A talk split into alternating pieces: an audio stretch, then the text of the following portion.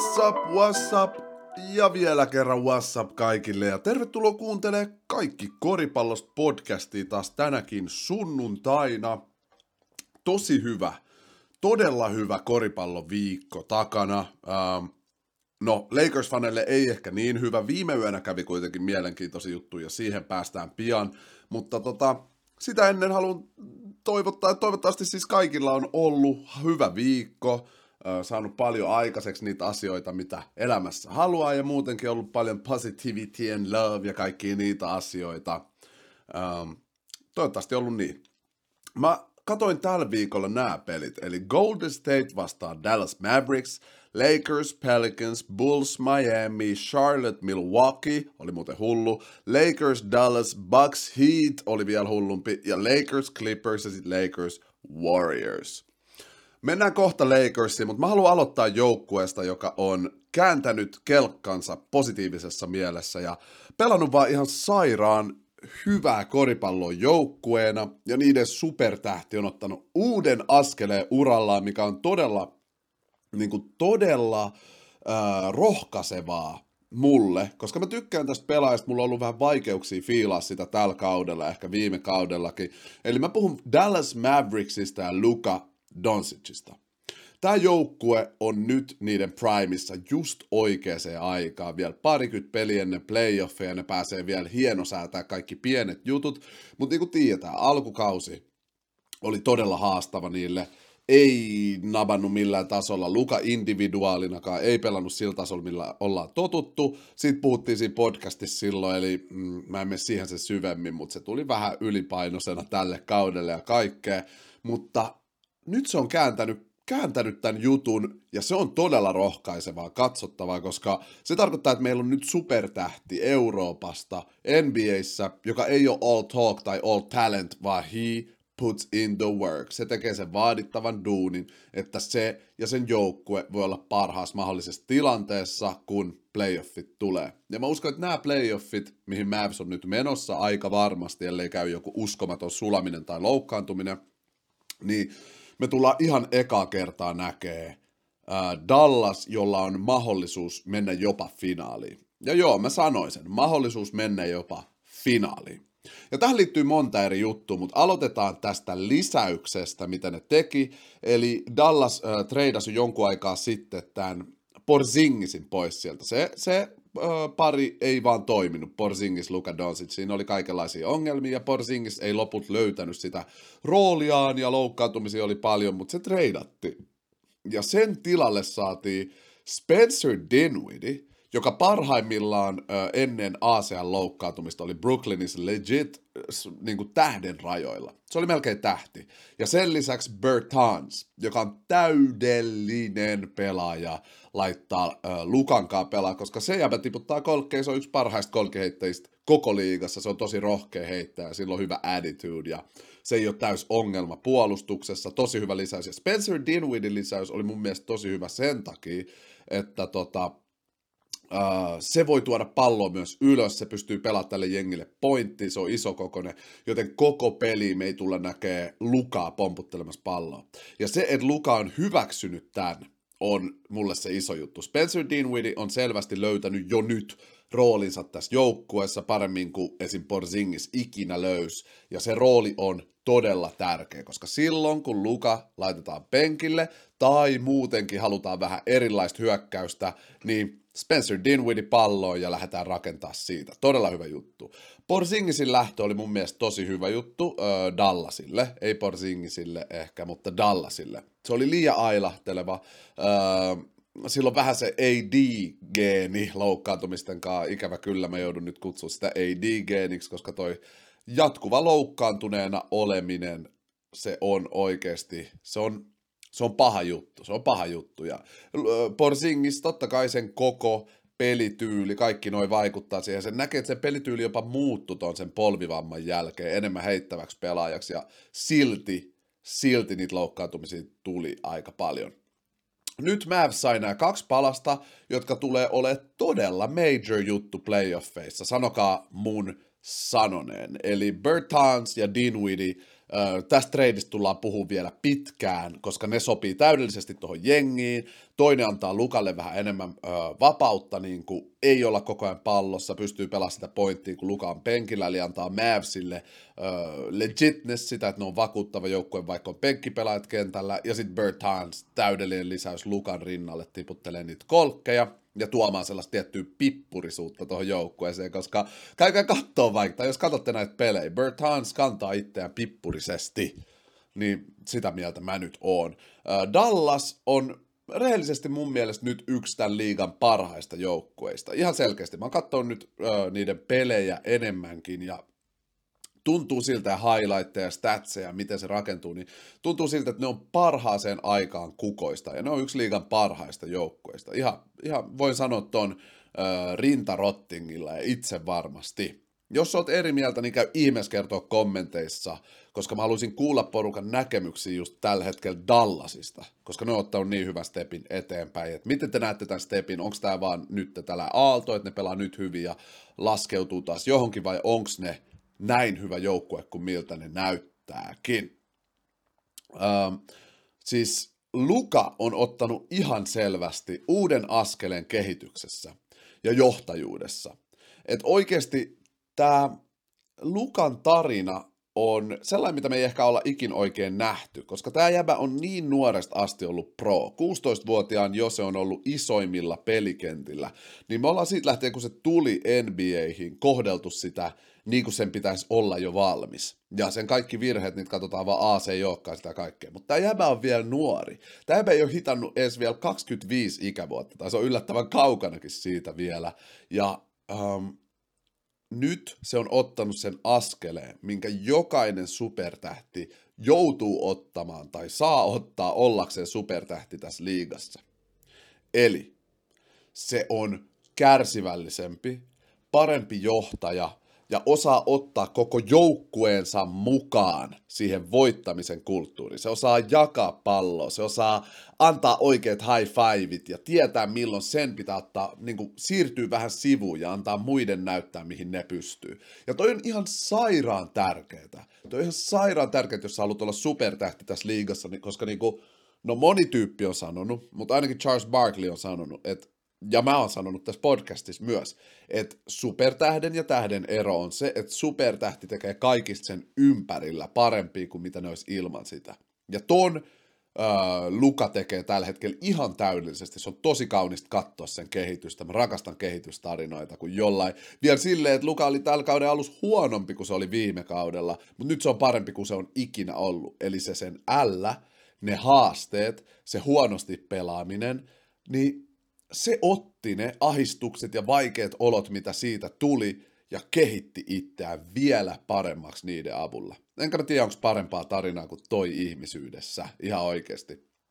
Tämän lisäksi Jason Kidd on saanut tämän joukkueen puolustaa ihan helkutin hyvin. No yksi liigan parhaita puolustavia joukkueita nyt varmaan ollut viimeiset kaksi kuukautta, ja sen näkee. Kun ne haluaa laittaa lockdownin päälle, niin ne myös laittaa sen lockdownin päälle. Lakers oppi tosta pahasti. Et on, on tasoja tässä puolustusjutussa. Ja kokonaisuudessaan Dallasin tulevaisuus on erittäin kirkiri kirkas. Um, siis mun mielestä alkaa olla aika puhua Lukasta mahdollisena MVPnä sille oikeasti mahdollisen. Meillä on vielä 20 peliä. Jos se jatkaa nämä 20 peliä tällä tasolla ja Dallas jatkaa voittamista tällä tasolla, niin niillä oli viisi matsia, onko se nyt kuusi matsia putkeen voitettu, ja ne nousee tuossa rankingissa, ja Luka jatkaa näin, niin sitten mun mielestä me voidaan ihan legitly puhua siitä mm, John Morantin, Joel Embiidin, DeMar DeRosanin äh, kanssa tästä MVP keskustelussa. Mun mielestä se on MVP-keskustelussa nyt, ja tosta mä haluan kiittää seuraajaa, joka Twitch-striimissä toi se esiin, että hei, miksi kukaan ei mainitse Lukaa MVP-keskustelussa? Ja se syyhän on se, että sen alkukausi just oli aika huono, tai tosi huono sen omalla mittapuulla, mutta nyt mä sanoisin, niin pitkään se on korvannut sitä ja pelaa paremmin kuin se on ikin pelannut, ne voittaa pelejä ja kaikkea, että hei, laitetaan Luka sinne, laitetaan Luka sinne MVP-pohdintaan messiin. Mitä mieltä te olette tosta? Onko se MVP? Onko mahdollinen MVP Lukalle, jos se jatkaa näin vikatkin 20 peliä tällä kaudella? Mä sanon ehdottomasti joo. Kerro mitä sä sanot ja että miksi, miksi oot sitä mieltä.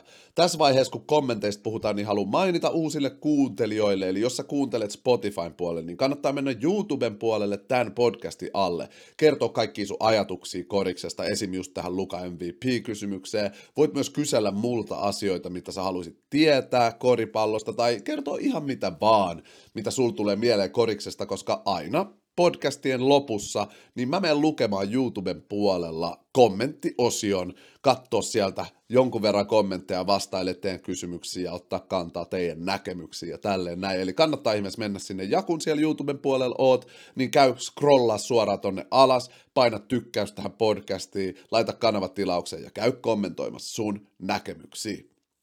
Tota, Joo, sitten mä haluaisin puhua vähän Brooklyn, Netsi, Brooklyn Netsistä, koska Kevin Durant on back. Eli nyt aika puhua tästä tota, jengistä, missä on niin paljon kysymyksiä, niin paljon potentiaalia, mutta niin paljon myös mahdollisuuksia katastrofille tällä kaudella.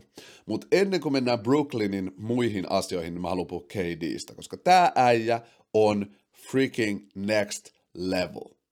Mä en taju miten, mä en taju miten se tekee tämän ihan sama, oliko se poissa vuoden akillesjännevamman takia tai kuukauden sprained MCL, venähtäneen MCLn takia, niin kun se tulee kentälle, se pystyy tiputtaa 30 kenen vaan naama. Ihan sama kuka sitä puolustaa, ihan sama mikä tilanne. Mä en tiedä, onko ikin ollut tällaista pelaajaa, koska me nähdään esim. Clay Thompsonin loukkautuminen, mihin mennään kohta tarkemmin, niin ei Clay ole tullut takas tolleen. Clay pitää vielä rakentaa itseä, se ei ole lähellekään se Clay, kuka me ollaan opittu tuntemaan mutta Kevin Durant on se joka ikinen peli, kun se tulee kentälle.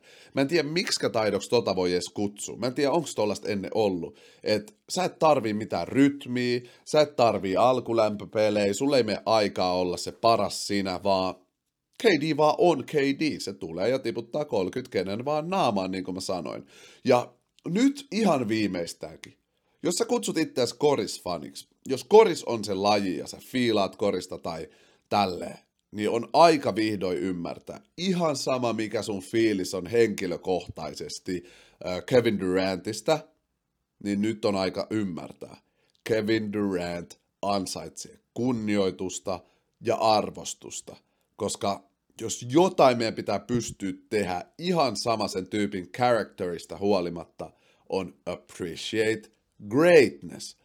Arvostaa sitä, mitä se tekee päivästä toiseen siinä lajissa, siinä asiassa, minkä se on elämässä valinnut tehtäväkseen. Ja KD on treenannut itsensä sellaiselle tasolle koripallossa, mitä me ei olla ikinä nähty. Skoraamisessa ainakaan. Mä en usko, että me ollaan nähty tämän tasosta pelaamista. On parempi skoraajia, mutta nämä, mitä tähän liittyy, että Kevin Durant, no parempi skoraajia mä sanoisin vaan Michael Jordani ehkä, en mä tiedä onko muita ikinä ollutkaan, mutta se vaan, miten KD pyst- ö, pystyy tulla kentälle, pelaa se omaa peliä, ihan sama kauan se on ollut poissa, miten me ei edes enää mietitä sitä, että Kevin Durantin akillesjänne katkesi kaverit. Ja mä henkilökohtaisesti tiedän, miten vaikea sieltä on palata. Varmasti niin kuin mentaalisesti, miten vaikea sieltä on palata. No, ei ole ollut KDlle. Ei ole ollut oikeasti KDlle. Se pelaa sen peliä on ihan uskomaton. Mutta Brooklyn Nets on silti ongelmissa – Mä en tiedä, miksi musta tuntuu siltä, tai mä tiedän kyllä, miksi musta tuntuu siltä, mutta se niin kuin, ei ole niin konkreettinen, sellainen helposti puhuttava asia.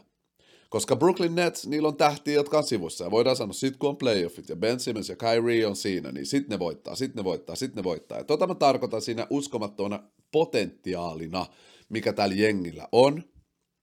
Mutta jotenkin musta tuntuu, että ne on ongelmissa. Oikeasti. Toskin pelissä KD ympäröi vaan vaan niin penkkipelaajia.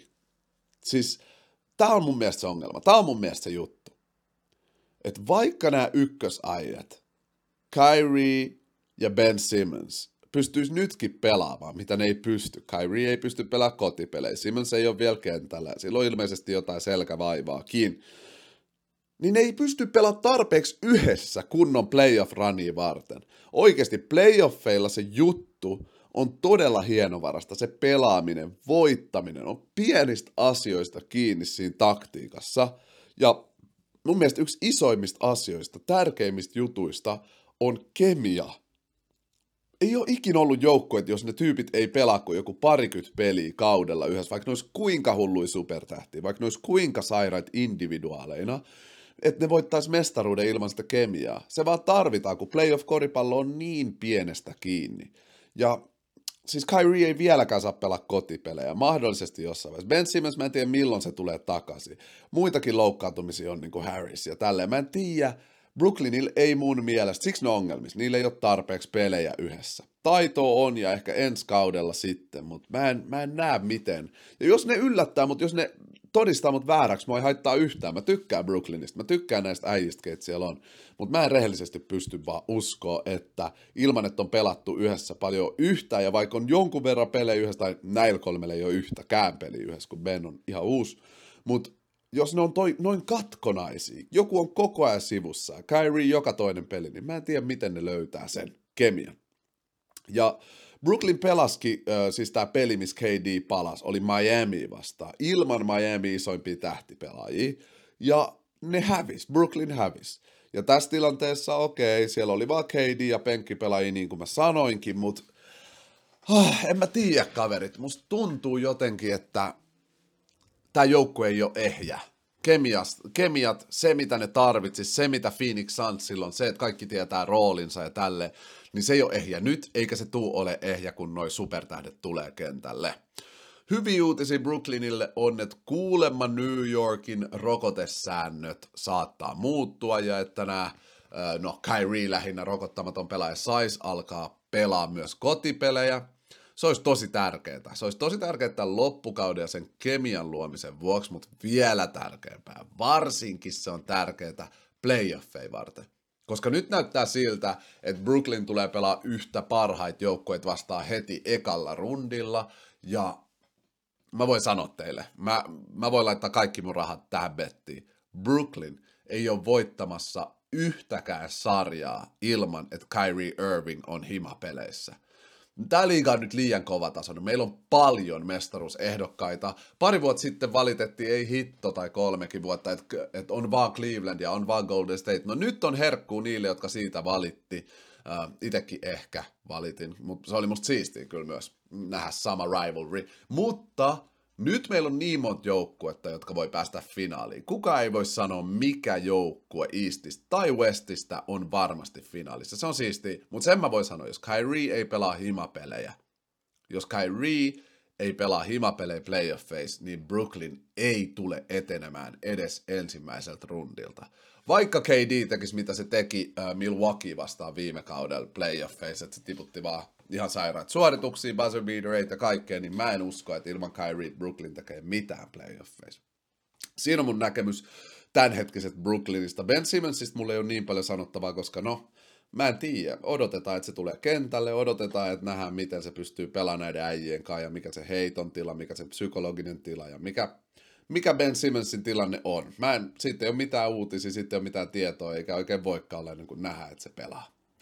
Sitten tähän joukkueeseen nimeltä Los Angeles Lakers. Ja nyt mulla on aika paljon täällä ajatuksia. Viimeiset pari podia mä oon ollut silleen, että et, no puhutaan nyt nopeasti tästä mun lempijoukkueesta, mutta ää, yleisesti mä en oo, mä en oo parin podiin niin syventynyt Lakersiin se enempää, niin syvennytään nyt vähän tarkemmin.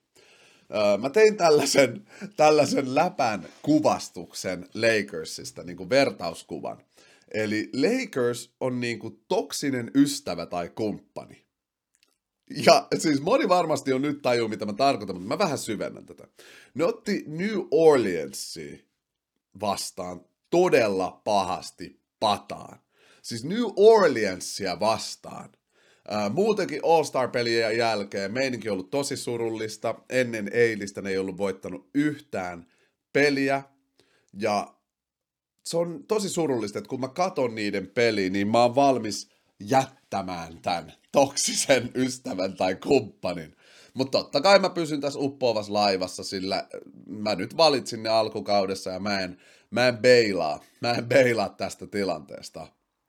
Öö, siis tarkoitan, että mä aion katsoa yhä niiden kaikki pelit ja puhun niistä, puhun niistä aina, kun siltä tuntuu, että se mun terveys sen kestää. Öö, siis ne pelaa tällä hetkellä, tota, tai siis ne pelas äh, ton New Orleans-pelin jälkeen, sorry, aivopieru, ne pelas ton New Orleans-pelin jälkeen todella liekeissä olevaa Dallasia vastaan, kenestä me jo puhuinkin äsken.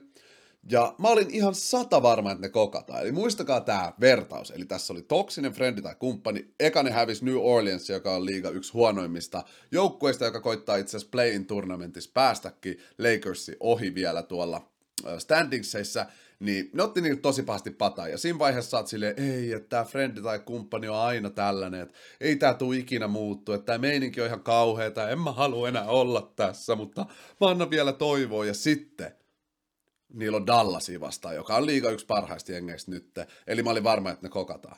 No, sitten ne pelas öö, tota, ekas puoliskossa, ne pelas ihan, ihan hyvin. Okei, alkuun ne meni 21 pisteen tappioasemaan, ja totta kai mulla oli mennyt usko, mutta mä ajattelin, että no mä nyt pysyn tässä, että katsotaan tätä jengiä. Ja äh, tulee se fiilis tuossa vertauskuvassa, että okei, okei, mä en enää ota tätä toksista frendiä takaisin, että nämä on vaan tällaisia, nämä on vaan tällaisia. Mutta sitten tokas puoliskos varsinkin, ne alkoi haslaa, ne alkoi antaa kaikkensa. Ja sori, mä muistin väärin, siis tuossa ekas puoliskossa ne pelasi ihan päin kettuun ja just oli 21 pisteen häviöllä ja se näytti siltä, mitä niiltä odottaakin. Ja siis tokas puoliskossa ne haslas, grit, grind, hustle, hyvää johtajuutta, kaikki pelas yhteelle, Brown oli hieno ja näytti siltä, että ne on ihan eri jengi. Ja yhtäkkiä mun sydämessä kuului se ääni. Ehkä ne voi vielä muuttua. Ehkä tää, ehkä tää voi vielä muuttua. Ja tää on just tää vertaus tähän toksiseen kumppaniin, mitä mä sanoin. Mutta siis rehellisesti mun uskon liekki on silti sammunut. Ja sanon vaan, että jos, jos tämä jengi tekee mitään tällä kaudella, jos ne menee playoffeissa konferenssifinaaliin tai jotain, niin se on isoin ja uskomattomin suunnanmuutos, mitä koko NBAn ja koripallon historiassa on ikin nähty. Koska tällä hetkellä ne on vaan rikkinäinen ja huono joukkue, missä on yksi äijä, joka pelaa kovalla tasolla, mikä on LeBron James. Okei, okay, Malik Monk ansaitsee vähän shoutoutti, mutta ei sekään ole niin consistent kuin LeBron James mitenkään siinä, mitä se tekee.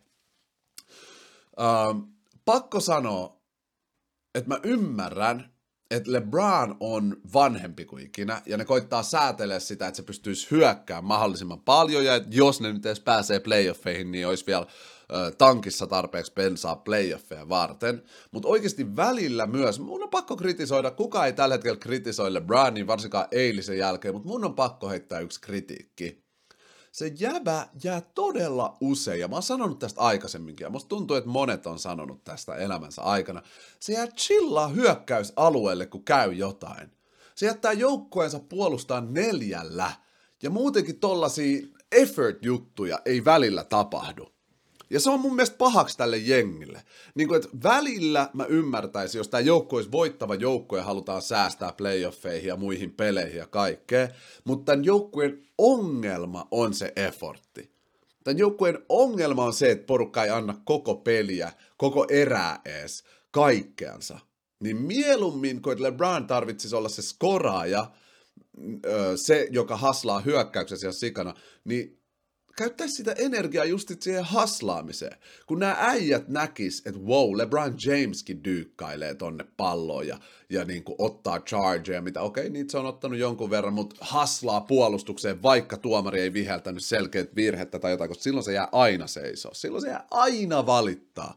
Niin jos se oikeasti haslaisi täysin, niin mä uskon, että se hustle tarttuisi ihan sata varmasti myös tuohon joukkueeseen.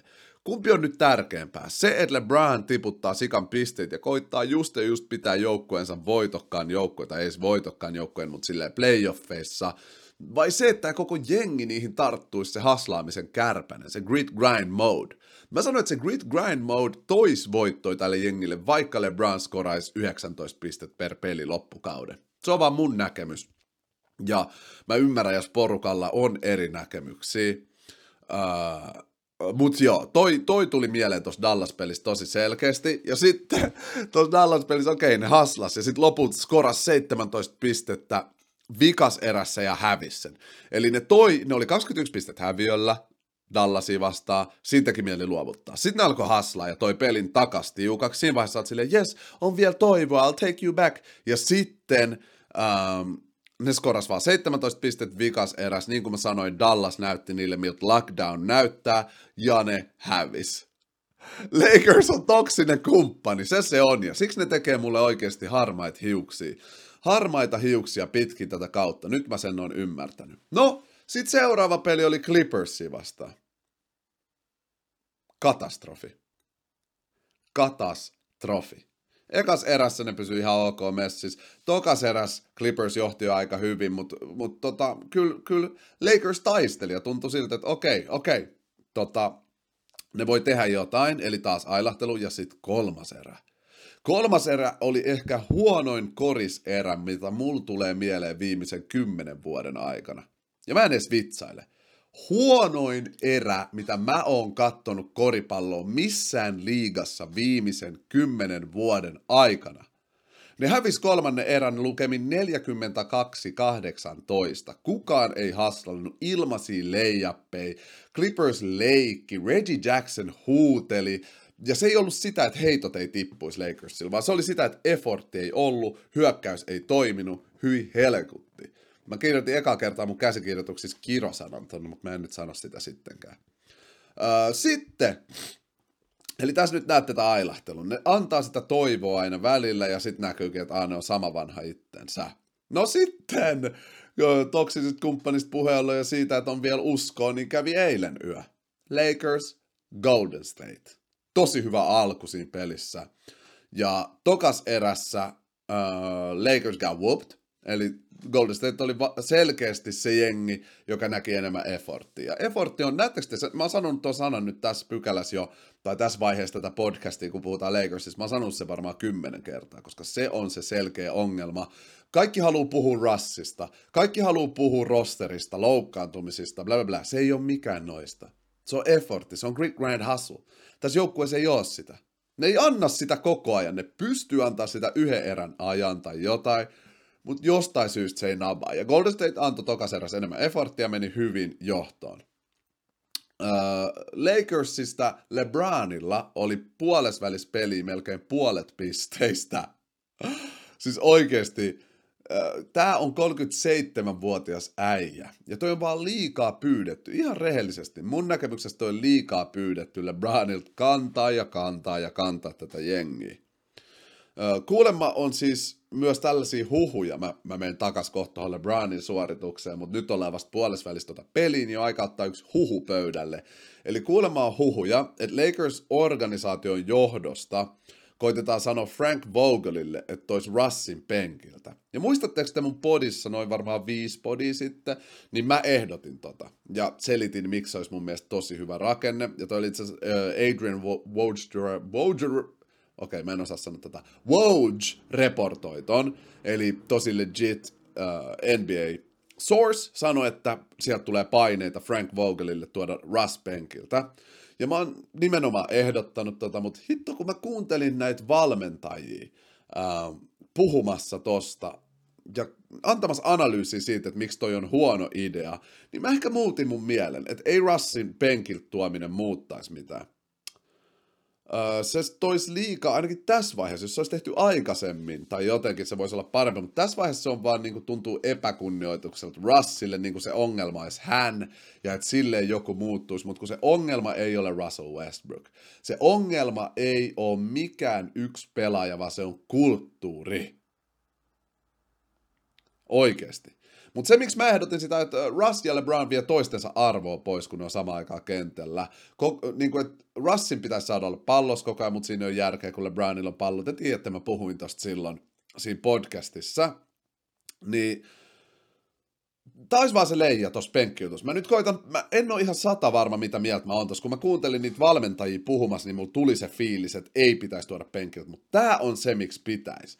Jos LeBron starttaa, niin se osaa pitää jenginsä niin kuin, todellakin. Ne osaa kamppailla, niin voi olla ketä vaan vastaan hyviä pelaa. Hyvi, hyvä joukkue, koska, hyvä starttaava joukkue, koska LeBron on LeBron.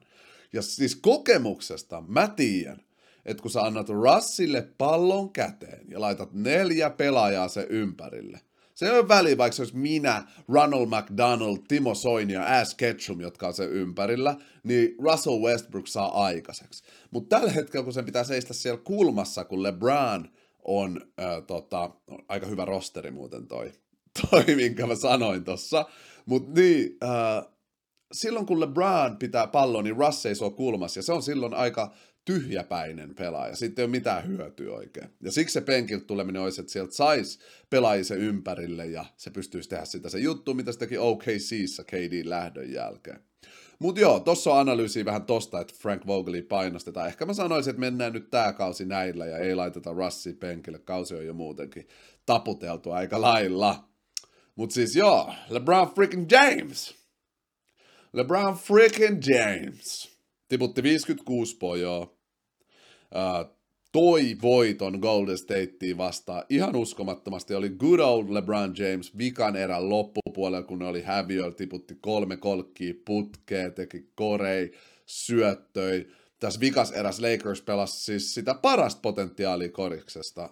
Ne puolusti tosi hyvin, LeBron James otti rooli, pelaajat tiputti heittoi, ja ne koittaa selvästi taas tuoda mun uskon takas. Ne koittaa taas tuoda sen kipinän takas, mutta I will not be fooled. Uh, mä en voi antaa sitä täyttä toivoa, ei mun kipinä syttynyt takas, koska mä oon hyped.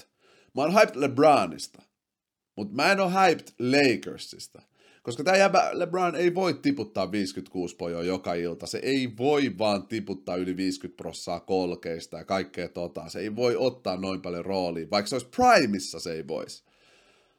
Um, LeBron teki tuossa pelissä kolmanneksi eniten pisteitä, mitä se on ikinä tehnyt NBAissä, ja se on 37-vuotias. Se itse sanoi, että tämä on desperation mode, eli nyt koitetaan vaan päästä playoffeihin ja tälleen.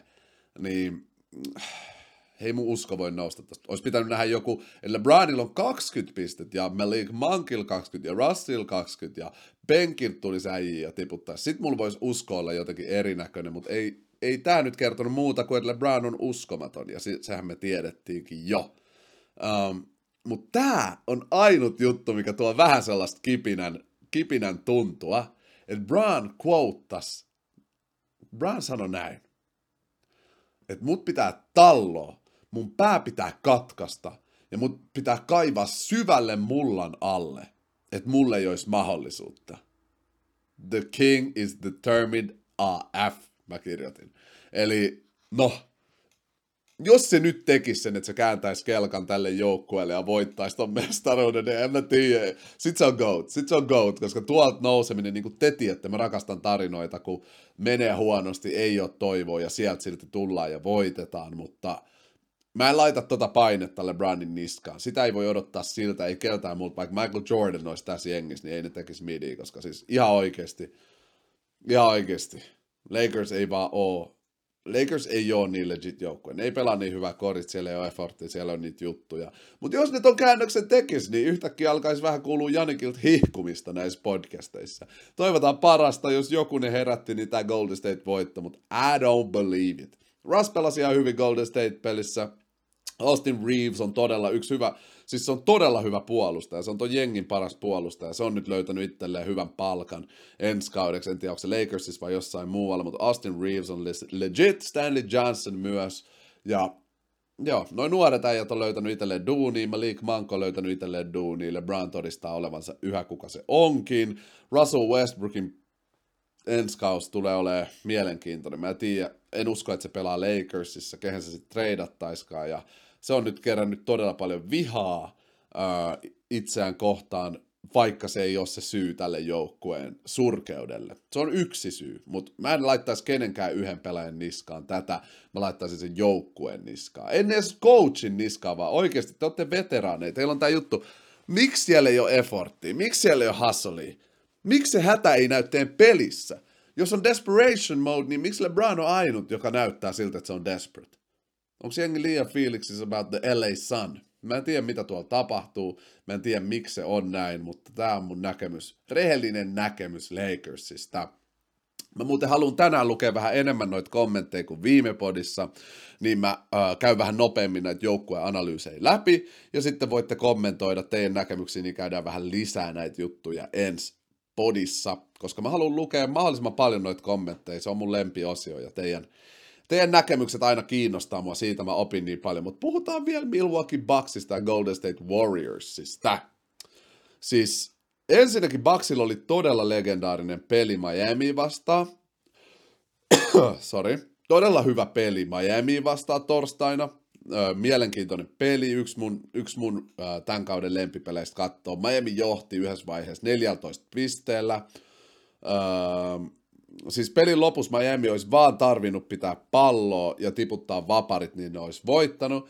Mutta Milwaukee Bucks, joka on mun tämä mestaruusjoukkue tällä kaudella, niin kuin moni teistä tietääkin, että mä sanon, että mestari on Milwaukee Bucks, sanoin jo ennen kuin kausi alkoi, ja ala ole varmempi ja varmempi tästä mun betistä. Koko ajan varmempi ja varmempi. Yksi iso syy on Golden State struggelit, mihin mennään kohta, mutta siis Milwaukee on vaan se mestaruusgeeni, ja se näkyy taas tässä pelissä. Et silloin kun te tuutte comebackkaatte pelissä, missä peli on lähes varmasti hävitty, niin tietää, että siellä on mestaruus, mestaruusaineksia siinä joukkueessa, no ne on myös reigning champs.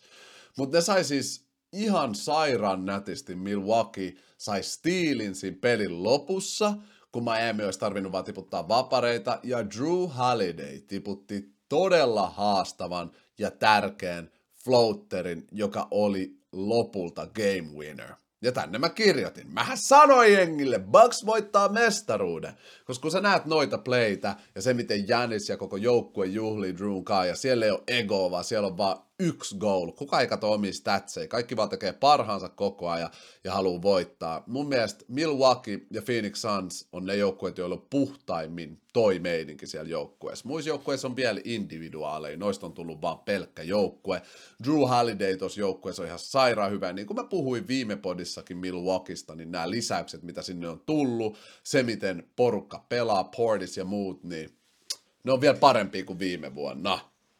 Janis on ihan sairas äijä. Mä katsoin tuon Bulls-pelin, siis, siis no, yksi, yksi kauden mielenkiintoisimpia pelejä, eli Milwaukee Bucks vastaan Chicago Bulls. Totta kai Chicago Bullsilta puuttuu vielä yksi tärkeimmistä, jopa no, yksi tärkeimmistä pelaajista, äh, Alex Caruso. Se jääpä tuo niiden puolustuksen yhdeksi liigan parhaista puolustavista joukkoista, kun taas kun se ei ole kentällä, niin Bulls on alle puolesvälissä parhaista puolustusjengeistä, niin tiedetään, että niillä on vielä paljon kehityttävää, ja Caruso pitäisi päästä aika nopeasti takas kentälle, ja uh, siis joo, Janis on ihan sairas. Tuossa pelissä teki joku kolme playtä, mitä mä en ole ennen nähnyt. Niin kuin, että se on postissa, kääntyy korin alla. Kaksi puolustajaa on sellaisissa asemissa, että näyttää, että okei, Jannisi pitää ottaa hemo vaikea heitto. Sitten se vaan yhtäkkiä räjähtää donkkaa molempien naamaa. Ja mä vaan huudan himas silleen, mistä tää jäbä on tullut. Miten Janis voi olla noin hyvä? Fast breakits, kuka ei voi sanoa sille mitään. Se ottaa yhden askeleen vaparilta ja donkkaa. Se on todella nopea, agile ja puolustuksessa yksi liigan parhaita. Ja tämän takia Janis Antetokumpo on liigan paras pelaaja. Ja mä sanoin ton jo kauden alussa. Jos ette ole nähnyt, niin käykää katsoa YouTubesta mun top 5 NBA-pelaajat just nyt NBAs. Mä oon yhä samaa mieltä siitä listasta. Ehkä sinne on noussut Joel Embiid Jokicin tilalle mahdollisesti, mutta kokonaisuudessaan mä seison aika hyvinkin sen listankaan vielä linjassa, niin Janne kumpo vaan sen presenssi, sen egottomuus, sen oikeasti halu kehittyä ja kehittää joukkuetta, se haluaa parasti jokaiselle, kuka siellä on, se on legit iloinen kaikille, jotka siellä pelaa hyvin. Kokonaisuudessa vaan tämän äijän persona, karisma, peli, kaikki tekee siinä liigan parhaan pelaajan. Ja mä haluan sanoa sen teille, me ei olla nähty siltä vielä parasta. Me ei olla nähty vielä Janisin primea, ja mä veikkaan, että näissä playoffeissa me tullaan näkemään, mä sanoin tämän viime podiskin, mutta me tullaan näkemään Janisilta asioita, mitä me ei olla missään nimessä vielä nähty NBA-koripallossa eikä Janisilta itseltään. Eli Janis tulee vaan saamaan paremmalta näyttää tuon mun top 5-listan tai varsinkin ykkösvalinnan sillä listalla. Sitä mieltä mä ainakin oon. Käy ihmeessä kertoa tosta kommenteissa, koska tää on nyt aihe, mistä porukka puhuu todella paljon, että kuka on liigan paras pelaaja. Kyllähän Lukankin sinne voisi sanoa, ja vaikka ketä voi sanoa, KD voi sanoa ja kaikkea mutta rehellisesti mun mielestä se on aika selkeästikin Janis. Ja se on koko ajan selkeämpää ja selkeämpää, että se on Janne kumpo se liigan paras pelaaja. Öö, mainitsen uudestaan, eli jos sä kuuntelet Spotifyssa, älä ujostele. Älä ulo, ujostele, vaan mene sinne YouTuben puolelle kommentoimaan sun kysymyksiin. Mä haluan vastaa niihin. Kerro sun näkemyksiä. Kerro, jos sä oot eri mieltä. Sen mä haluan kertoa kaikille, että älkää yhtään kelatko, että se on jotenkin paha olla munkaan eri mieltä näistä asioista. Mä rakastan sitä, kun te tuolla kommenteissa sanotte, että hei, sä sanoit näin, mutta kuuntele, tämä ja tämä asia näyttää siltä, että, että toi ei ole totta, koska näin ja näin kävi. Mä tykkään niistä niin paljon, koska siinä me kaikki kehitytään. Siinä Suomen Kodis Community, minä, sinä ja kaikki muut, jotka kuuntelee ja katsoo näitä kommentteja, niin kehittyy korismielinä. Ja se on ihan sika hyvä juttu. No ensinnäkin, että me kaikki kehitytään individuaaleihin ja sitten mä lupaan, se on Suomen koriskulttuurille vaan hyvä, että me opitaan tässä yhdessä.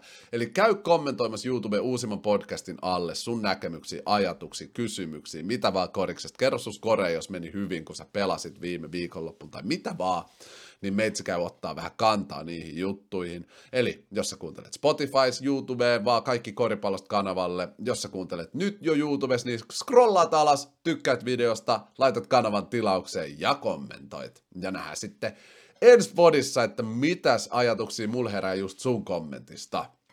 Mutta tosiaan, Janis, greatest right now. Sitten Golden State Warriors. Ja tämä on mielenkiintoinen aihe, koska tämä jengi oli paras tällä kaudella alussa ja sitten no, no, niiltä vaan odotettiin enemmän, kun Clay tulee takaisin ja kaikkea. Mutta Golden State on hävinnyt nyt kuusi peliä putkeen. Toi Lakers hävi oli kuudes tappio putkeen. Se oli tiukka matsi ja kyllä ne teki hyvin juttuisia, mutta kun saatat älliä, saatat älliä. Ja siellä kuuluu coachilta, Steve Kerr sanoo, meidän pitää itse kaivaa itsemme ulos täältä mudasta. Steph Curry sanoo, me ei voida ottaa näitä häviä ja mentaliteettijuttuja. Ja niitä on tällä hetkellä tässä joukkueessa. Ja mä en aio hyväksyä että me ollaan häviä, häviä ja mentaliteetti joukkue. Mä haluaisin mielellään jutella Steph Curryn kanssa joku viisi tuntia ja kuulla tarkemmin, että mitä se tarkoittaa, että minkälaisia juttuja siellä tapahtuu ja tälleen. Ehkä se joskus tota, siitä sitten puhuu, kun ne on taas voitokkaana, jos ne on voitokkaana, niin vähän avoimemmin, että mitä, minkälaista mentaliteettia siellä on ollut. Mutta fakta on se, että Golden Stateissa on ongelma.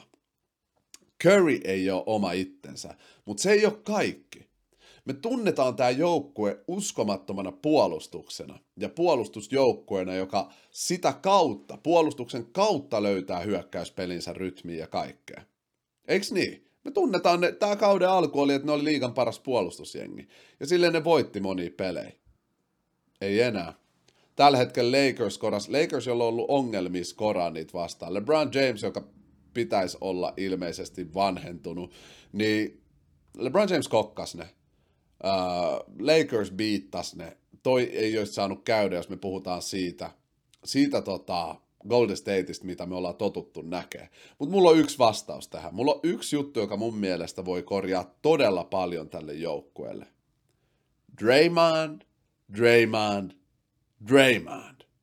Mä sanoin tosta aikaisemmin, mutta mä haluan tarkentua tähän, koska ensinnäkin Draymond Greeni dissattiin viime sitä edellisen kautta tosi paljon. He deserves his respect, sille put some, put some respect on his name. Koska Draymond Green on uskomaton pelaaja, joka äh, ei vaan pelillään, mutta sanoillaan, akteillaan, kaikella johtaa ja ohjaa joukkueensa voitokkaaksi jengissä. Silloin vaan voittajamentaliteetti alusta loppuun. Ja tässä mä sanon nyt kolme tärkeintä juttua, mitä uupuu Golden Stateissa. Puolustus, hyökkäystaktiikka ja muutenkin taktiikka, sellainen joukkuehenki ja nää. Mitä Draymond Green tuo sulle? Se on liigan paras point forward, jäbä, joka saa jakaa palloa uskomattomasti, kohta paremmin puhun siitä, että mitä se tekee Stephen Currylle yleensä uh, siis Draymond ja Steph Curry, kun ne pelaa yhdessä, mitä se tekee. Sen lisäksi se on liiga yksi parhaista puolustajista, ja se on liigan paras, ainakin parhaista kommunikoijista, johtajista, ja se uupuu nyt sieltä kentältä. Curryn struggle mä haluaisin pohtia myös, mutta niin, haluan vielä painottaa. Draymond Green, ne tarvii Draymond Greenin sinne monella tasolla, pelillisesti ja johtajallisesti. Se tuo sitä kulttuuria. Mutta Curryn struggle, uh, sitä puolustetaan eri tavalla nyt, kun Draymond Green ei ole siellä kentällä. Sitä tuplataan koko ajan heti, kun se tuo pallon keskikentältä ylös. Steph Curryn pitää olla se point guard, tuoda pallo ylös, sitten se tuplataan, sitten se joutuu antaa palloa ulos, silti ne koko ajan fronttaa sitä, eli puolustaa silleen, että se puolustaa, joka puolustaa sitä, kattoo sitä ja koittaa pysyä sen perässä. Ja tolleen mä en ole tottunut näkee Golden Statea. Mä, mä tai siis uh, Steph Curryn pelaamista Golden Stateissa, koska yleensä kun Draymond Green pelaa, niin se tuo pallon ylös. Ja Curry ja Clay Thompson juoksee ympäri kenttää ja saa sitä kautta vapaita heittoja joko itselleen tai joukkueenlaisilleen, koska puolustus joutuu scramblään niiden perässä koko ajan. Nyt Golden State hyökkäys ei ole tota vaan. Curry tuo palloa ylös, koittaa pick and rolli tai mennä one on one tai jotain, mutta se ei edes pysty siihen, kun se tuplataan heti. Dallas näytti sen, kun ne pelas Dallasia vastaan. Um, ne vaan päätti, että ok, joku muu kuin Curry tulee biittaa meidät tänään. Ja se on mun mielestä täydellinen taktiikka. Siitä propsit taas Jason Kiddille ja sen uskomattomalle puolustus coachaamiselle, että että tota, Dallas puolusti ne täydellisesti ja biittas Golden Statein. Mutta sitten, kun siellä olisi Draymond Green kentällä, niin Curry juoksisi vapaasti, saisi vapaita heittoja itselleen ja jengiläisille, koska se on koko ajan liikkeessä, ja tota me ei nyt nähdä ollenkaan.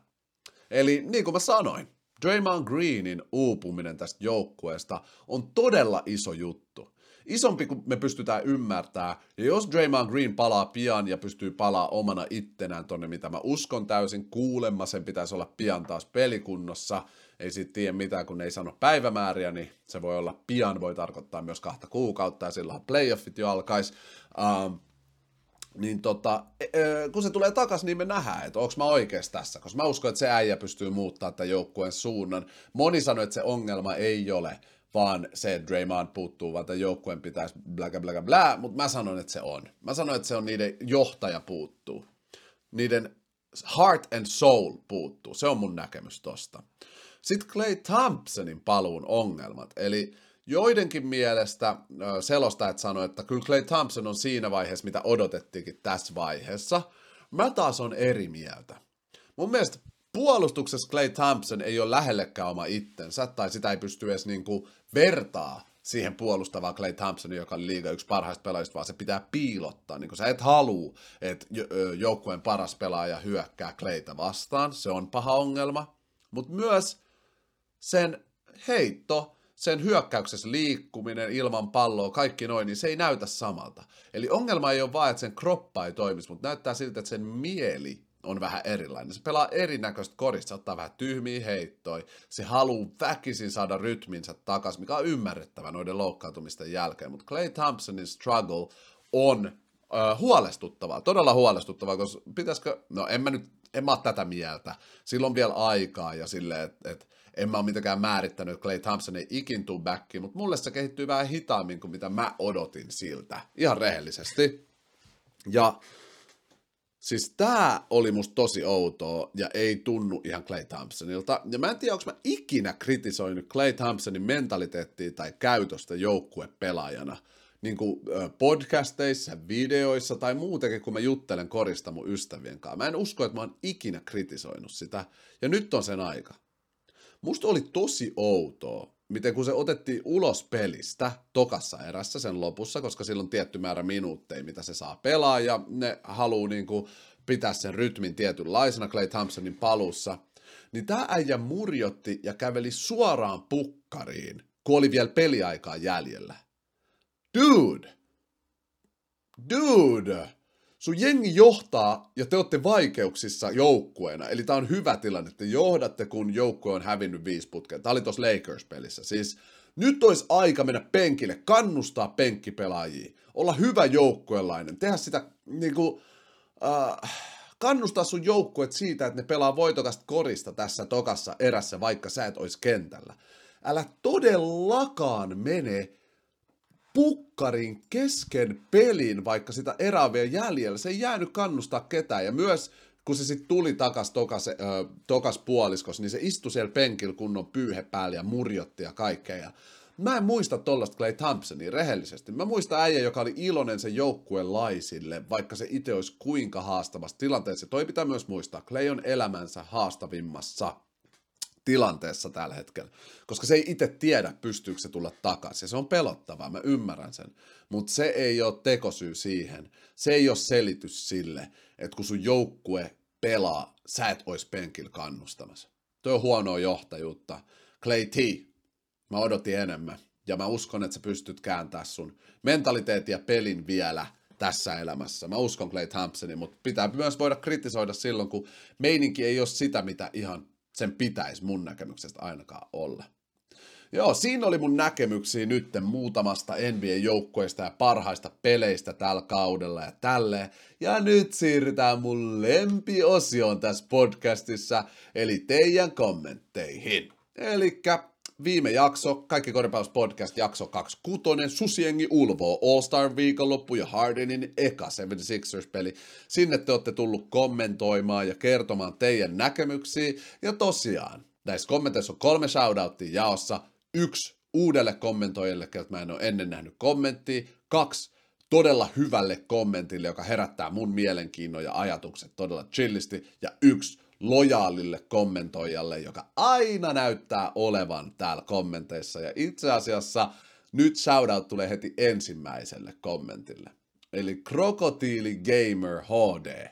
Shout out! Lähtee sinne, jäbä aina lojaalisti täällä kommenteissa. Ja muutenkin tuntuu, että mä näen sut usein striimeissä. Sä oot vaan Crocodile Gamer OG, chilli, että sä oot messissä. Kauta sun kommentti.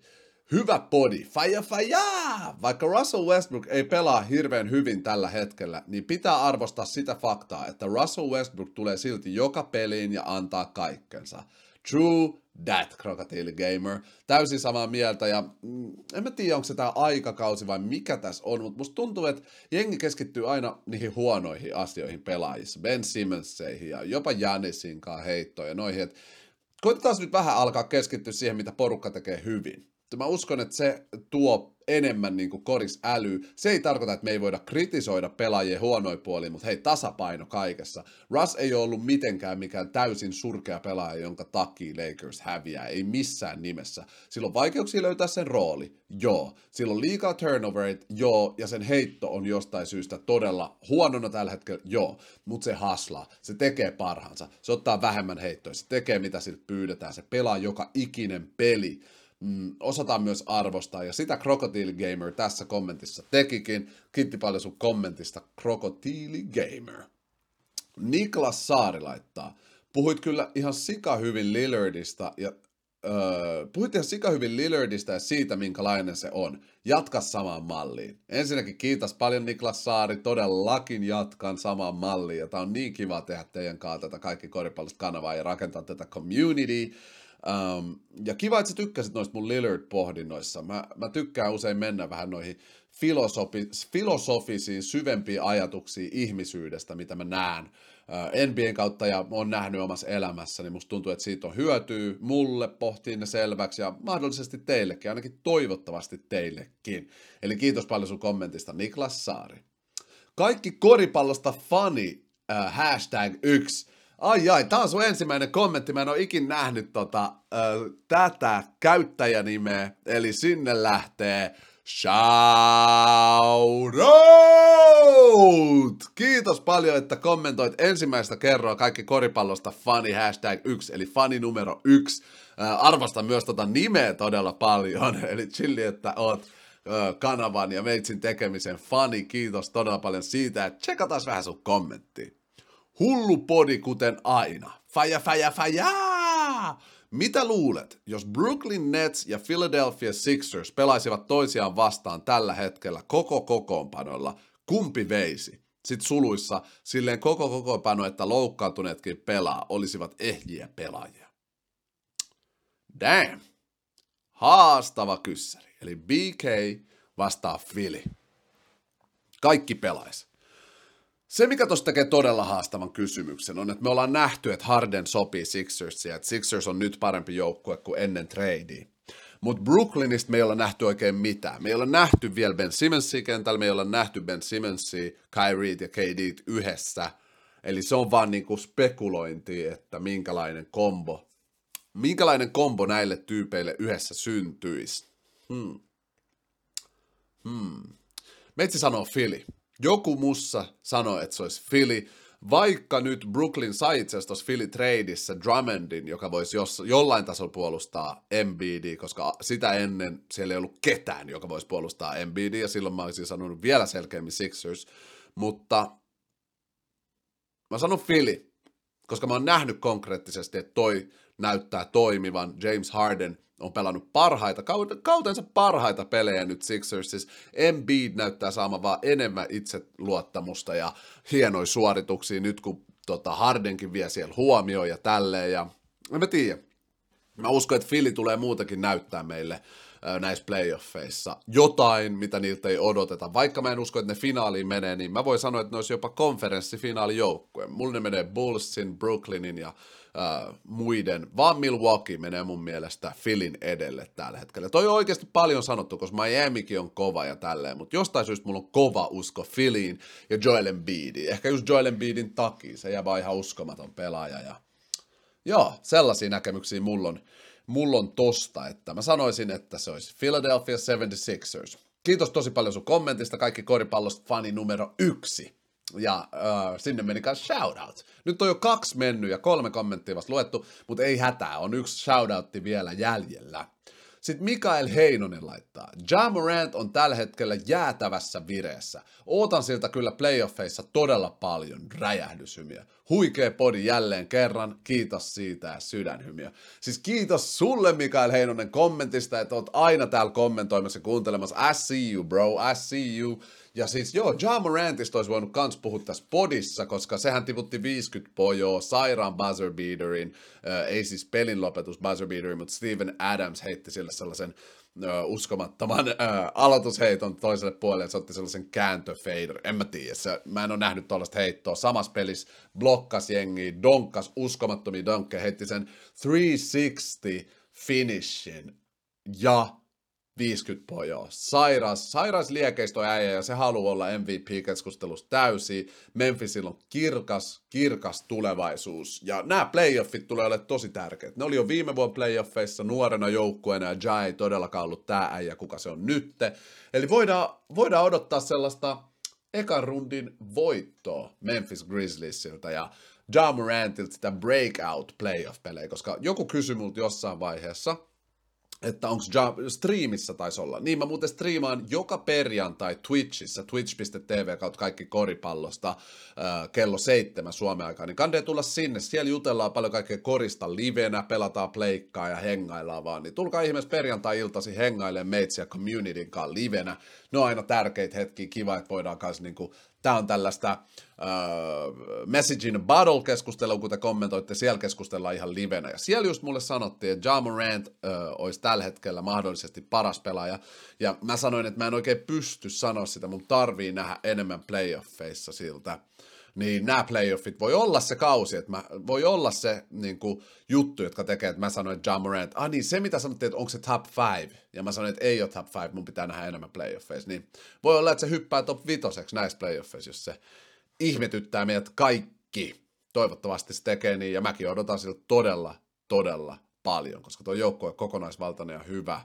Uh, vitsi hyvät playoffit tulos. Mä en malta odottaa, että katsoo kaikkia playoff-pelejä tekee. Mä en ole ikin tehnyt vielä podcastia playoffeista, niin kuin te tiedätte. Mä aloitin tämän podcastin nyt tuossa, onko siitä jo, no kohta siitä on jo viisi kuukautta varmaan, niin tota, ää, odotan innolla sitä, että pääsen tekemään ekat NBA Playoff podcast-jaksot, niin sitten katsotaan tarkemmin, mitä Ja Morantkin on tehnyt. Kiitti sun kommentista Mikael Heinonen. Sitten Rasmus Kämäräinen laittaa, hyvä podi jälleen. Fajaa! Susjengi ihan lie... Oho. Susiengi ihan liekeissä. Mennään vielä kisoihin. Ja sitten suluissa Jamorant aivan crazy. Ensinnäkin niinpä Jamorant ihan crazy, mutta sitten joo, susiengi guys. Muistatteko te, OGt muistaa ja muutkin te tiedätte, pitkin tämän kanavan tekemistä mä oon puhunut tästä. Suomi on tulos koripallossa ja mä rakastan nähdä niitä tuloksia. Mä rakastan Slovenia kaksi kertaa voitettu. Me ollaan todellakin menossa kisoihin. Siinä vaiheessa kun ne kisat on, mun tavoite on, että mun rahatilanne ja elämäntilanne olisi sellainen, että vois mennä sinne katsoa kaikki Suomen pelit ja tehdä jaksoja podi sieltä ja kaikkea haastatteluja. Toivotaan, että se tapahtuisi. Olisi ihan sairaan jees. Ehkä joku susiengi pelaaja piffaisi mulle liput. Katsotaan, katsotaan miltä silloin näyttää maailman meno ja meitsin meno. Mutta tota, mä oon niin onnellinen Suomi-koriksen puolesta. Korisliigataso nousee joka ikinen päivä. Susihengitaso selvästi ihan omaa laatua. Miro Little tulos, muutenkin Jantuset ja muut nuoret suomalaiset. Niin kuin Sean Huff sanoi, että Suomi-koris on hyvissä käsissä. Seuraava generaatio on tulossa. Niin mä oon samaa mieltä siitä. Kiitos sun kommentista Rasmus Kämäräinen, kiitos tosi paljon, että oli sun mielestä. Toi viime podi oli hyvä podi, lämmittää sydäntä, kun te kerrotte mulle, että tykkäätte siitä, mitä mä täällä teen. Sitten Nikolas Kurppa laittaa, hyvä podi taas, faja, faja, faja, kiitos paljon Nikolas Kurppa ja jatkuu näin. Luultavasti Clippers pääsee playoffeihin, niin olisiko sun mielestä Clippersilla mahdollista menestyä, kun kuitenkin pelannut hyvin regular seasonilla ja jos Kawhi ja Paul George tulisi takas. Reggie Jackson, Reggie Jackson ollut kans liekeis. Mä uskon, että ne voi suoriutua todella hyvin. Norman Powell on aliarvostettu pelaaja, joka on kans tällä hetkellä loukkaantuneen Clippersissa. Et sit kun se tulisi takas, sit siellä on Terrence Mann, Zubac, Norman Powell, uh, Kawhi Leonard, Paul George, Reggie Jackson nimenomaan ja muita äijiä penkiltä, jotka pelaa hyvää, Morris, jotka pelaa hyvää peliä yhdessä. Toi joukkue on just, että niillä on niiden kulttuuri. Loukkaantumiset ei ole silleen hidastanut niitä, että ne esim. ei pääsisi playoffeihin tai pelaisi huonoa korista, vaan silleen, että jotkut heitot ei vaan tipu, kun siellä ei ole Kuwait ja näitä. Et mä uskon, että Clippers voisi menestyä, mutta tässä on se sama ongelma, kun mä sanoin Brooklynin kanssa. Että ei ole tarpeeksi pelejä yhdessä, että mä voisin sanoa niistä mestaruus, antaa niille mestaruusmahdollisuustittelin. Eli sanotaan, että ne voi menestyä, ja ensi kaudella, jos kaikki pysyy ehjänä, mikä ei ole todellakaan itsestäänselvyys, niin mä voisin nähdä ne jopa mestaruusehdokkaana, mutta joo, menestystä näen nä- tällä joukkueella joka tapauksessa. Reggie on primissaan, ja oikeasti toi Norman Powell lisäys, sanokaa mun sanoneen, kun se palaa kentille, niin tullaan puhua siitä, mitä, mitä ne sai tuossa tradeissa, koska Norman Powell on uskomaton. Sellaisia näkemyksiä. Kiitos paljon sun kommentista, Nikolas, ja mä näen sutkin. Sä oot aina täällä kommenteissa, mä fiilaan todella paljon, miten aktiivisia te ootte. Ja seuraavakin dyydi on aktiivinen. Onni Roinen laittaa. Uh, mitä luulet, kuinka hyvä pelaaja Greg Odenista olisi tullut, jos se ei olisi loukkaantunut niin paljon? Myös, että tuleeko Zion Williamsonista samanlainen. Oli myös muuten tosi kova podi. Ensinnäkin ki- ja tollanen flexaushymiö ja fajaa! Kiitos paljon sun kommentista. Toi on hyvä, hyvä, hyvä kysymys. Greg Oden oli lahjakas isomies, jolla oli kaikki.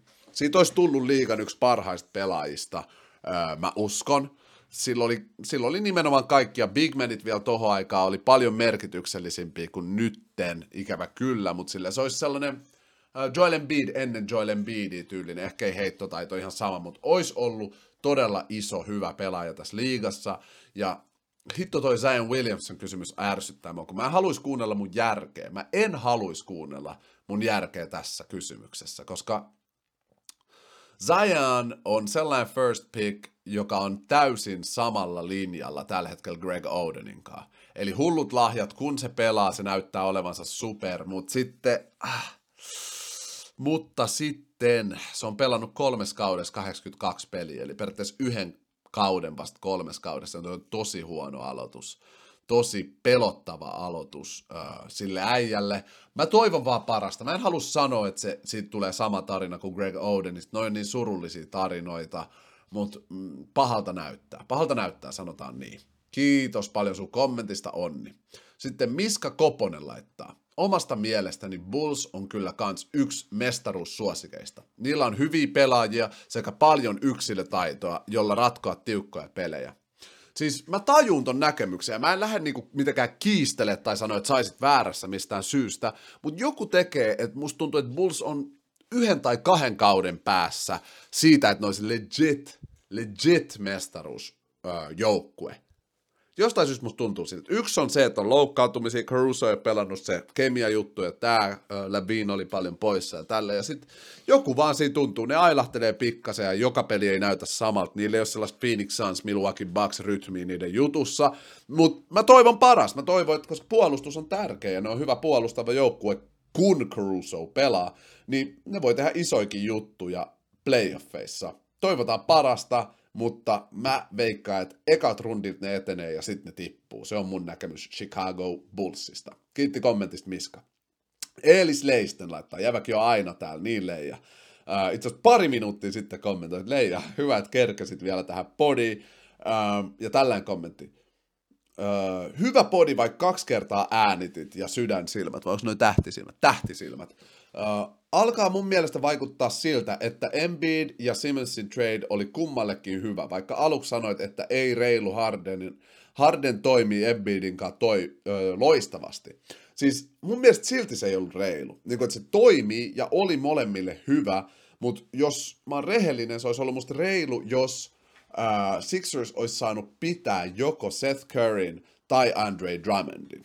Varsinkin Seth Curry mun mielestä niitä olisi saanut pitää pitää. Että se ei ollut niinku reilu, vaikka se oli hyvä molemmille. Mä en osaa ton paremmin tota niinku perustella tai selittää, mutta musta tuntuu, tuntuu vaan, että Harden noista kolmesta pelaajasta, jotka noi sai, Simmons, Curry ja Drummond on liikaa. Siinä on kolme starttaavaa pelaajaa yhdestä supertähdestä.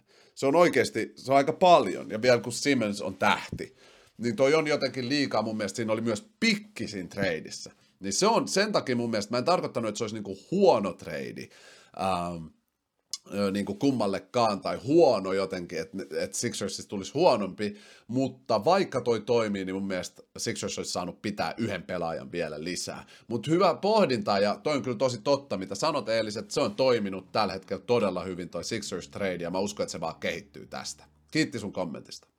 Sitten Koris Best laittaa, hullu podi taas. Sun pitää päättää yksi jengi ikinä, mihin saisit hypätä mukaan seuraamaan ja treenaamaan pelaajien kanssa. Mikä se olisi? All time. Uh. No tähän mä valitsen, mä sanon kaksi, mitkä on mulle vähän niin kuin samalla viivalla, mutta mä sitten valitsen silti jommankumman. 2000 vuoden Lakers, eli Shaq and Kobe Lakers on yksi, ja 96 Bulls, eli Michael Jordanin Prime Bulls-kausi. Jompikumpi noista, mutta mä silti valitsisin loppujen lopuksi ton, no okei, okay, mä kerron aika näin.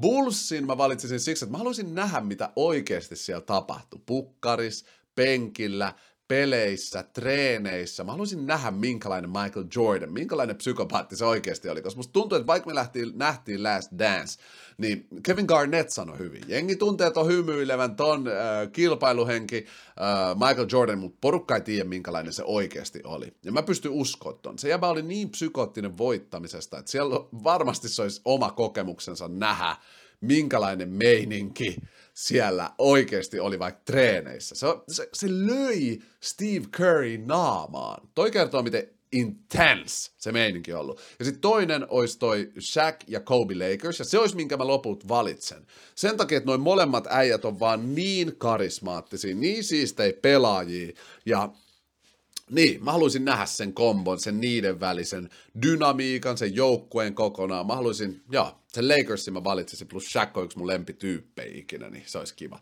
Todella hyvä, todella hyvä tota, kommentti, äh, Coris Best. Todella hyvä kommentti. Mulla on, saat viiden sekunnin päässä shoutoutista, mutta nyt tällä kertaa se ei tuu älä ota sitä tota, pahalla, vaan jatka noiden hyvien kommenttien heittämistä, koska toi oli erittäin, erittäin kova tasoinen kommentti. Kiitos siitä, Koris Best. Hyvä kysymys. En ole ikin miettinyt tota. Sitten 2K Adam laittaa. Moro KK. Mulla ei ole tällä kertaa mitään kyssäriä, sori siitä, mutta kuuntelin tämän podin, kun pääsin koulusta himaan ja ai vitsi, kun päivä parani, joten kiitos siitä sydän ja fajaa. 2K Adam ei mitään. Chilli, että sä kommentoit, vaikka ei ollut kysymystä. Tota mä just tarkoitan, että vaikka olisi tällä kertaa mitään kysyttävää, niin käy kertoa vähän sun ajatuksia, näkemyksiä tai just fiiliksiä, mitä tämä podcasti sulle tuo ja tälleen. Toi lämmittää mun sydät niin paljon. Aatelkaa, 2K Adamilla on ollut koulupäivästä, tulee kotiin päin ja kuuntelee tota ja päivä parani. Mä oon onnekas, että mä saan parantaa sun päivää, 2K Adam. Kiitos paljon, että kuuntelit ja vielä kerroit, että mä parasin sun päivää ja ai vitsi ihana, ihana kuulla, lämmittää sydäntä, kiittimään. Mä arvostan. Te ette ole mitenkään mulle itsestäänselvyys. Mä lupaan sen teille, joka ikinen kuuntelija. Sitten Lenni Koistilla laittaa ihan crazy podi jälleen. Fajaa! Ja tähtisilmä hymiä. Mitä mieltä olet? Tuleeko Kawhi ja Paul George pelaamaan tällä kaudella enää? enää? Sitten Jarpa itse asiassa vastaa Lenni Koistiselle, että PJ saattaa tulla jo ensi viikolla, mutta Kawhi ei luultavasti ennen playoffeja.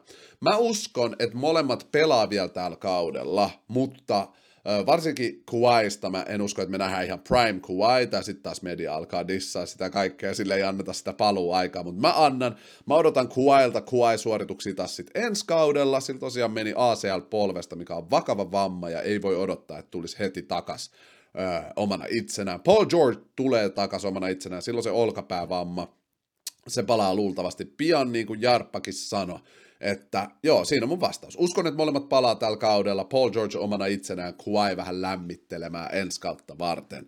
Hyvä kommentti, kiitti Lenni. Sitten Jarppa laittaa oman kommenttinsa. Aika outoa, miten Suns on pelannut All-Star Weekendin jälkeen, kun ne on hävinnyt jo kaksi kertaa ja Knicks tuli lähelle. Ja Suns oli mun listalla yksi niistä, jotka dominoi All-Star Weekendin jälkeen, mutta ne on vaan vähän pätkinyt. Mutta Clippers voittanut jokaisen peli All-Star Weekendin jälkeen. PS, Real, äh, PS Real tiputtaa PSG keskiviikkona, eikä tiputa, PSG on tulos, man. Ei mitään Hala Madrid juttu, nyt on meidän aika, Pariisin aika. Siinä ensinnäkin tuohon sun PS-sään. Äh, ja sitten tota, joo, Phoenix Suns, yllättävästi vähän alamäessä. Nyt just piti olla se aika. Mulla oli sama kuin sulla mun listalla, että nyt olisi se aika kun äh, Phoenix lähtee rullaan vielä kovempaa. Mä en tiedä, mikä tämä Phoenixin juttu oikein on. Sovitaan, että ensi podcastin varten mä katson tällä ensi viikolla enemmän niiden pelejä, tutkin tarkasti, että mikä se mun mielestä on se syy, koska rehellisesti tällä viikolla en kerennyt niiden pelejä oikeastaan yhtäkään katsomaan. Äh, Mutta kyllä mä silti uskon niihin yksi liigan parhaista joukkueista, ja noita, noita nyt voi sattua. Yksi voitto niillä ainakin All-Star Weekendin jälkeen, kun oli se hullu buzzer beater, minkä mä näin highlighteista, mikä oli siisti, koska pelissä ihan loppuaika uh, Suns häviöl kolme pistettä. Oliko se just toi Knicks-peli? Se oli itse asiassa toi Knicks-peli, mistä sä puhuitkin. Niin sitten Booker, joka yleensä olisi se heittäjä, missä tilanteessa vaan, niin se syötti uh, ja buzzer tippu Ine. Mä en muista, kelle se syötti, syötti mutta toi kertoo taas hyvästä joukkuepelaamisesta ja ehkä se herätti sitten Sanssin. Mutta joo, hyvä pohdinta. Palataan tuohon ensi podissa. Mä itse kopioin tuon sun kommentin jo nytten tuonne mun muistiinpanoihin, että varmasti muistan tällä ensi, miksi mä koko ajan kutsun ensi viikkoa täksi viikoksi, niin muistan katsoa tarkemmin, että miltä Phoenix Suns näyttää. Kiitti Jarppa sun kommentista ja puhutaan sitten keskiviikon jälkeen, kun rellu on tippunut uh, ja PSG jatkaa eteenpäin. Sitten Mersfield kommentoi. Mitä mieltä McCallum trade Pelicansiin? Itse Pelicans-fanina vähän epäröin, mutta sitten alkoi poppaa Korea. Suns ja Lakers ei maha mitään. Uh, Suns ja Lakers ei maha mitään. Sitä mä ihan taju, että ai, ai Pelicansille. Uh, Pelicans on nyt paljon parempi joukkue, kun niillä on, tota, kun niillä on toi McCallum, varsinkin Ingram McCallum, ja jos Zion pelaisi kombo, tekee oikeasti Pelicansista sun joukkueesta ihan legit joukkueen, playoff-joukkueen ja kaikkea. Saattaa olla, että ne tälläkin kaudella menee vielä playoffeihin. Oli aika vakuuttava voitto nimittäin Lakersistakin, vaikka en mä tiedä mitä se kertoo, kun Lakersin voittaa, mutta hyvä trade mun mielestä, todella hyvä varsinkin Pelicansille, ja äh, katsotaan, katsotaan miten etenee. En mä tällä kaudella odota Pelsilta niin paljon, mutta ensi kausi, jos Zion palaa, sitä varten musta toi trade tehtiinkin, että Zion haluaisi jäädä ja ymmärtää, että pelkästään käy parhaansa tuodakseen se ympärille oikeata tähtivoimaa, koska toi Big Three on oikeasti Big Three, jos se Zion sieltä vielä palaa. Hyvä kommentti, kiitti paljon Mersfield. Mersfield Kut. Joo, Mersfield Kutonen.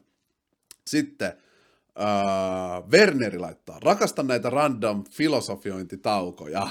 Kiitos, hyvä, että sä rakastat niitä, koska se kuuluu mun muhun. Mä oon aika sellainen tyyppi, että tulee pohdittua asioita monilla eri tasoilla, että kun mä katson korista, niin mä saatan yhtäkkiä päättyä johonkin elämän tarkoituskysymyksiin. Se on musta kivaa ja hyvä, että säkin tykkäät ja itse asiassa rakastat niitä.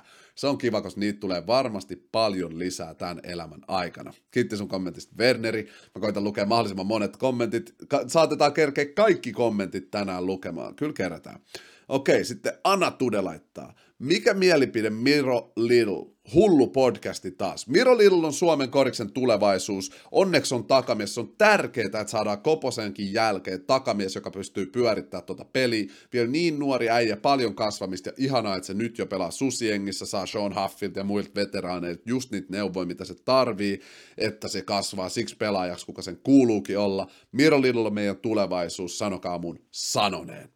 Sitten Niso laittaa. Aivan älyttömän hyvä podi jälleen kerran. Olisi kiva kuulla Enspodissa tälleen hetkellä olevia underrated pelaajia. Omasta mielestä ainakin Adebayo on aika underrated at the moment. Uh, mä itse asiassa kutsuin Adebayot vähän aikaa sitten vähän overratediksi, mutta varsinkin viime vuoden Adebayot, kun siitä sanottiin, että se on keskustelus kaikkien kanssa kaikkien jänisiä, mutta musta se ei ole ihan niin consistent tähtilevelillä tällä hetkellä. Eli tos aika läpästi meillä vähän eri näkemys, mutta ymmärrän sun näkemyksen, se on tosi hyvä pelaaja, musta sen potentiaali on kova, mutta pystytkö sanoa, että Adebayo tulee kantaa playoffeista tota jengiä, tai tekee, niin, mä en tiedä, mä en tiedä miksi mulla on toi fiilis, ehkä mun pitää katsoa enemmän Miami, niin mä ymmärrän mitä Niso tarkoittaa, uh, underrated pelaajia. No ainakin Draymond Green tulee eka mieleen suoraan. Draymond Green on tosi underrated. Se on yksi liigan parhaista pelaajista, jos mietitään kokonaisvaltaista koripalloa johtajuudesta pelaamiseen asti. Eli Draymond Greenin mä sanon tähän. Uh, ja sitten sä laitoit, unohdin myös mainita Pascal Siakamon kanssa aika underrated pelaaja. Harva puhuu yhtään hänestä. No, joo, mä kysyin just mun friendit, joka katsoo kaikki Raptors-pelit, että miten sillä menee, kun Mä kutsun myös Pascalia vähän niin kuin, en mä sanoisi overrated, mutta kutsun, että siitä sanottiin niin paljon pari vuotta sitten, ja sitten se on vähän hiljentynyt, mutta tällä kaudella ilmeisesti Pascal on pelannut todella kovaa korista. Mä oon kai yhden Raptors-pelin vaan nähnyt tai pari tällä kaudella, niin mun on paha lähteä sitä kritisoimaan tai kehumaan, mutta öö, kaverilta kuuli, joka on katsonut kaikki pelit, että Pascal on nyt löytänyt sen consistent rytmin. Välillä se saattoi katoilla vielä viime kaudella sitä ennen, ja nyt se on löytänyt sen rytminsä. Eli hyvä Pascal Siakam, fiilaan sitä pelaaja todella paljon, ja toivon hyvää Bamera Bajolle ja Pascal Siakamille, ja uskon, että niillä on kirkas tulevaisuus kyllä. Sitten Werneri laittaa. Eikö se olisi siistiä, jos tekisitte jos, ö, joskus jonkun sun korisfriendin kanssa sellaisen KK All-Star-videon? Idea olisi se, että ilmoitatte jonkun kentän ja ajan, sit sinne voisi tulla tämän community jengiä pelaamaan. Idea mulla olisi se, että sä ja sun frendi olisitte eri jengeissä ja draftaisitte tiimit niin kuin NBA All-Stars. En tiedä, miten toi sitten käytännössä onnistuisi esimerkiksi, tuleeko sinne äh, sit aivan liikaa jengiä ne, mutta olisi toi cool ainakin omasta mielestä. Herra jestas, Werneri. Herra jestas, Werneri, tähän kommenttiin, koska mä en ole ikinä saanut tota ideaa, ja toi kuulostaa niin moniulotteisesti siistiltä, niin meitsi laittaa päivän viimeisen. Shout out! Sinne meni Wernerille. Vitsi toi hyvä idea. Mä alan rakentaa tota jo nytten. Vois ensi kesän loppupuolelle koittaa rakentaa ton kaksi korisfrendiä. Kutsun kaikki koripallosta communityläisiä tähän lista, ketkä pääsee mestaille. Draftataan jengit Katsotaan paljon sinne on tulos, että tarviiko enemmän kuin kaksi kapteenia, ja vitsi tosta voisi tulla hyvä jakso. Uh, Werneri. Jäbää pitää alkaa käsikirjoittaa mulle jaksoja, koska toi oli hullu. Kiitos paljon sun kommentista. Siellä on Nikolas Kurppa ja Eelis Leisten sanonut facts. Jos tapahtuisi, niin tulisin itse ainakin paikalle. Pakko saada toi tapahtuu. Kiitos tosi paljon Werneri sun kommentista ja kaikki muutkin. Kiitos, että olitte messissä tässäkin podcastissa. Tämä community on Suomen paras community. Mä rakastan tehdä tätä juttua. Mä oon niin fiiliksissä, että te olette tässä messissä näin syvästi. Ja että me, me ollaan ne, jotka tuo Suomi korikse ylös. Me ollaan ne valitut. Täältä me tullaan. Täältä Suomi koris tulee. Kiitos niin paljon, että olette messissä. Laittakaa ihmeessä tätä kanavaa tilaukseen. Laittakaa tykkäys tähän YouTube-kanavaan. Käykää myös kuuntele Spotifyn puolella mun äh, Kaikki koripallosta podcastia. Vitsi, mä oon onnellinen. Kiva tehdä tätä teidän kanssa. Kiitti kommentoijille ja kuuntelijoille. Tästä jatketaan päivää ja maailman parasta viikkoa teille kaikille. Ja niin kuin te tiedätte, all love, peace and love my people. Tsekataan taas seuraavassa podissa. Moro!